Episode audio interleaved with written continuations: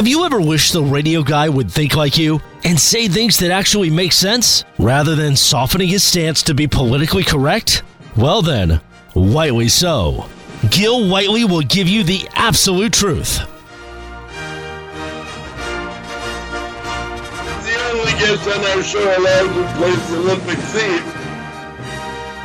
Uh, Chris Marlowe, gold medalist 1984 Olympic volleyball, captain of that Olympic volleyball team.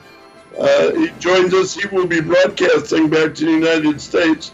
And uh, are you, uh, are you, does, does some of your broadcasts go into the, to Australia and to Britain, or do they have their own crews there? Are you speaking to the English-speaking world, or just the United States?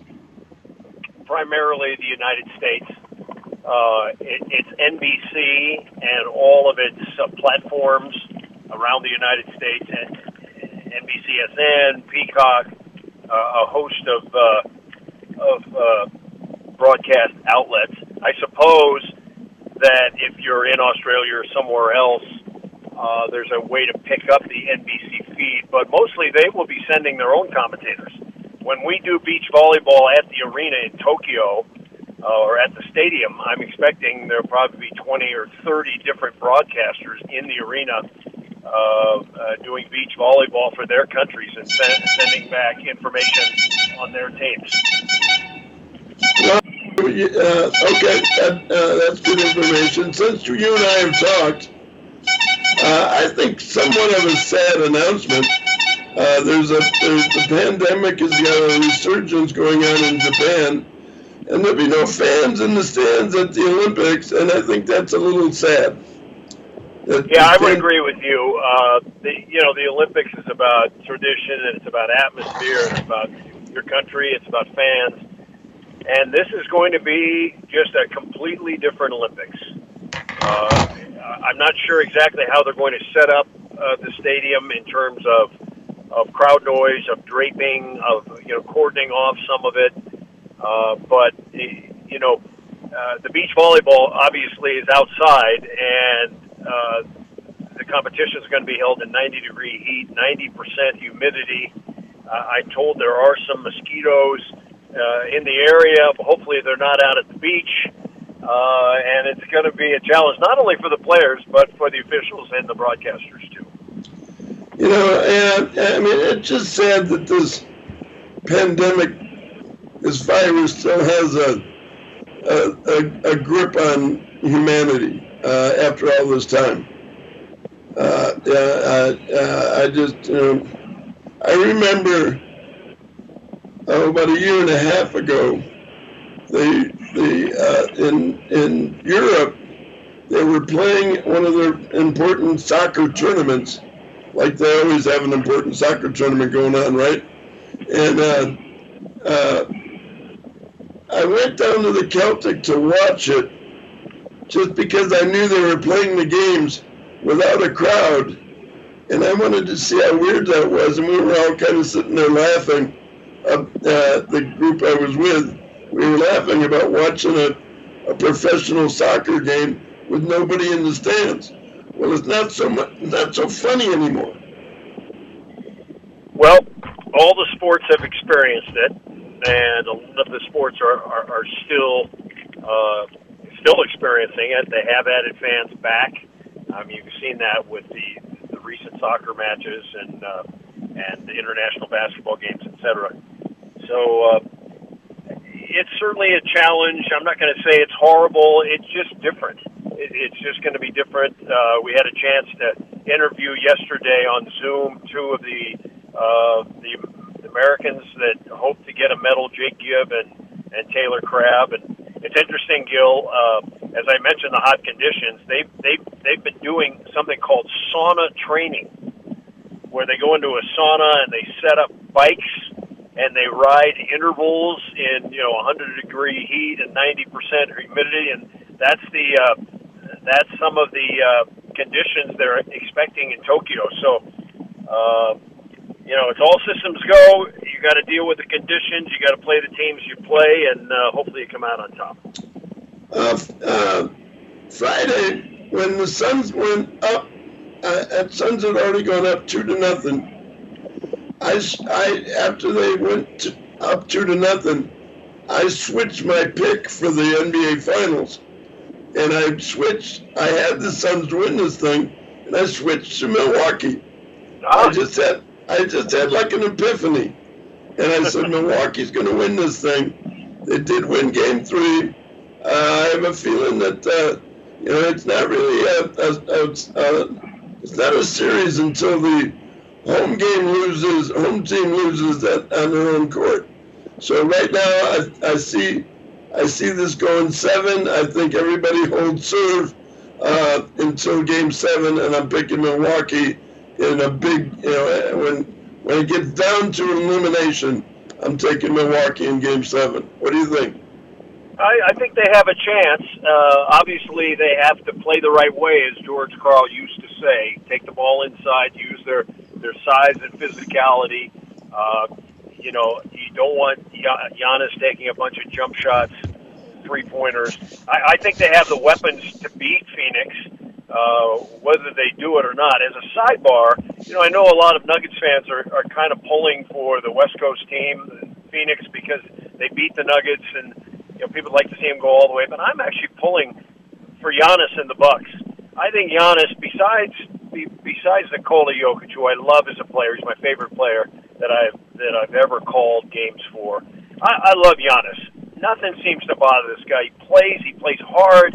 You know, he misses ten free throws in a row. He's still going at it. He doesn't let things bother him, and he's playing at an unbelievable level. And I think if uh, if Milwaukee wants to win, you you know what you're going to get from Giannis. Uh, but you have to get production uh, from Jrue Holiday and Khris Middleton and Bobby Portis and those guys. Those guys have to make shots. Giannis is going to get 30 or 40, and uh, I'm really looking forward to the next game. And uh, it, it's a game that Milwaukee has to win. Yeah, I'm rooting for the Suns, although I'm picking Milwaukee. Uh, you know, I'm you know, that way I can't lose, right? Uh, uh, well, when you when you change your pick every time I talk to you, no, you can't lose, Gil. no, hey, I switched Milwaukee when they were down two to nothing. Okay, yeah. so don't call me a front runner. So what, what? Well, I have a question for you. What made you? What made you change? You said you changed to Milwaukee. Why? I just saw all of a sudden. I just saw because I, I watched them play in the series. Okay, uh, I looked at that and I thought, you know, you look at Jrue Holiday, who I really like. I, you know, I think he's one of the best there is. Brook Lopez really showed up in that game when it when he wasn't there. Uh, uh, uh, Middleton is a is a great player. I truly believe. Yeah, Giannis is the by far the best player in this series, and the next best three players are all on the Suns. But I'm rooting for Torrey Craig. Well, I like Torrey Craig a lot, and uh, you know he's an interesting story. I hear he's going to get a ring no matter what happens because you remember he was with the uh, uh, with the Bucks early in the season, and they kind of let him go. Oh, that's right. Oh, that's weird. Yeah, that's a that's an intriguing story. So, yeah, Torrey Craig is a great guy, uh, good player.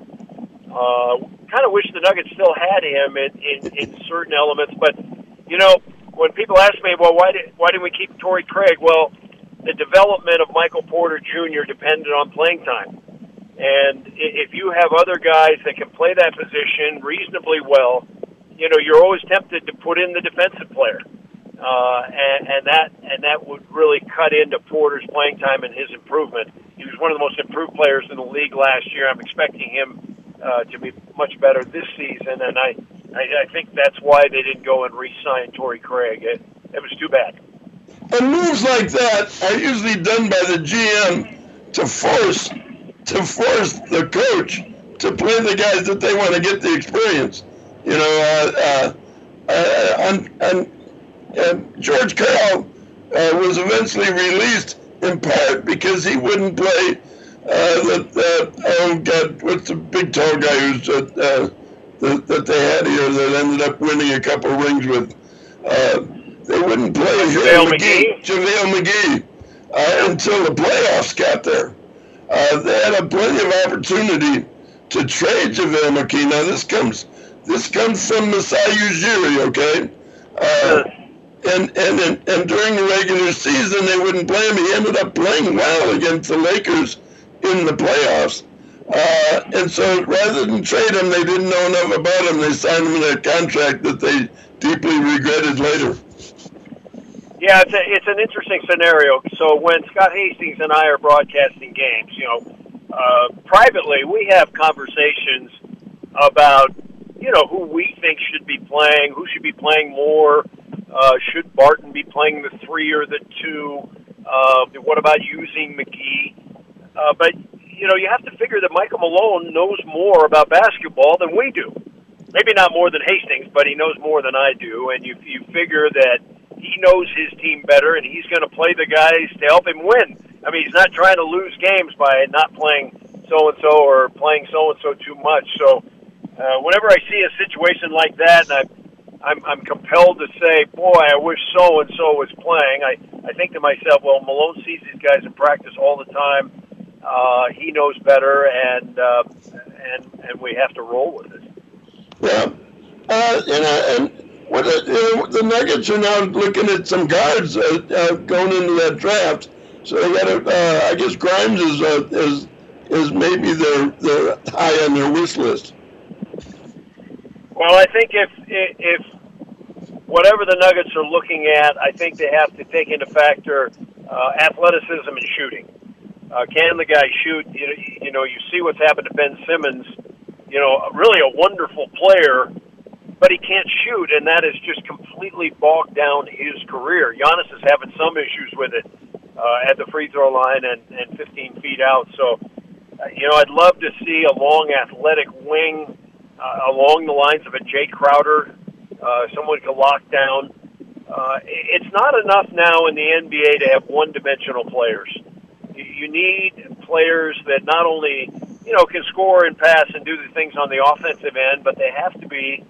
You don't have to be great. You're, you don't have to be Gary Payton or or Kobe Bryant or Michael Jordan on defense, but you have to be good enough where they're not exploiting you all the time. So I, I think there are a lot of a- options for the Denver Nuggets. A uh, big thing coming up in a, in a few days is going to be Will Barton. He's got the player option. Will he opt in or out, opt out? And what will the Nuggets do? So, uh, lots of stuff happening for the Nuggets this summer, and it's going to be very interesting. Uh, I know Monte Morris was on Nigeria and has, uh, has since left. I think he had a minor injury of some sort. Uh, is Campazzo playing on the Argentinian team? Yes, he is. They played the United States last night and got buried. The United States obviously smarting after losing two in a row to Nigeria Yeah. and uh, Australia. Uh, Morris, I think, just you know, he had kind of an injury-dotted uh, season. Uh, he missed like 15 games here and then 10 games there, and I just, I I think he just felt that that play playing uh, directly going into the Olympic prep and then playing in the Olympics, he wouldn't be able to get ready for next season. And he's going to carry a great load next year because remember, Jamal Murray will not be ready to start the season. He might not be ready until the All Star break. Really? So I think, yeah, oh yeah. Uh, I didn't know that. Oh, breaking news here. My, on well, I don't know. I don't think it, I don't know if it's breaking news. I mean, he he is. Oh, I'm, he got, I'm kidding. That's news to me. Yeah, he tore, right. yeah, he tore his ACL in April. So this is uh, nine months to a year uh, Yeah. injury. Now, now Murray is as hard a worker as we've got, and I think he's going to be ready as soon as possible. But to start the season, you know, it's going to be Monte Morris, it's going to be Facu, I'm, I'm guessing, and uh, you know, PJ Dozier, uh, those three for sure, and then we'll we'll see about Rivers, uh, you know, and, and Shaq Harrison and some of the other guys, and whether uh, they pick up another guard or two. You know, is there a guard out there that could help them right now, a lead guard that might be able to come in and play? That's you know certainly up to Tim Connelly and Calvin Booth and Mike Malone. Yeah, uh, you just have to remember one thing about me. If it's news, it's news to Gil Whiteley. Okay. And and Whiteley so. and if your phone rings at three in the morning, please pick it up while you're in Tokyo. Yes, I will. I, I will, Gil. I'm leaving on Sunday. I'll get there Monday, and then it's uh, full steam ahead uh, watching international beach volleyball. Should be a lot of fun. Did, did you uh, did you find out if you had uh, uh, MLB Network or not? No, I did not. No, I don't. I don't. I don't have that. I have the Yeah. AT and T app. I've seen the. I've seen the movie you're referencing, uh, Pride of the Yankees, that my grandfather directed a number of times. Uh, did you watch it last night? I know I recorded it. I'm going to watch Oh, it uh, when I get some time, uh, either today or tomorrow. I haven't seen Yeah. it for about 15 years. It, it by far was the best baseball movie of its time, vastly superior to that Babe Ruth story. Uh, and you know, uh, you know, it happens every spring, and all the different baseball movies uh, that have, that have come out. Uh, it's in the top five or six of all-time baseball movies, uh, even considering since The Natural came out and a, a League of Its Own and all the others. So uh, you, you can be very proud that your grandfather was the director on that. Yeah, it was a terrific movie. The only drawback was Gary Cooper was not really very athletic. Uh, No. not, not, not a terrific baseball player. And I think we talked about this that they. Uh, I think you pointed out that they turned him around uh, Yeah, uh, for this uh, because Lou Gehrig was a left-handed batter, and I think Cooper was right-handed, and the those scenes were were just very difficult to film. well, they Uh, shot him. They shot him with Cooper batting right-handed, and then they turned the film around. They Yeah. spelled Yank. They spelled Yankees in reverse on his jersey or New York, whatever it was, and then they turned the film around. It looked like he was batting left-handed. Yeah, and he still wasn't very good at it. but That was they, at the they, time that was very uh, that that was that was very groundbreaking filmmaking that your grandfather did to do it that way. Yeah, yeah, and that they had to do that for uh, historical purposes. But the story is great, and if you don't cry in that baseball movie, you will never cry. It's just a, a wonderful story of a of a, a ball player and his family and his and uh, Lou Gehrig was something for sure. Yeah. Uh, I have a Chris- number. Gil, one more thing. I, I have a number. I'll have to show them to you sometime. I have a number of, of photos of my grandfather uh, on that film with Babe Ruth and Gary Cooper.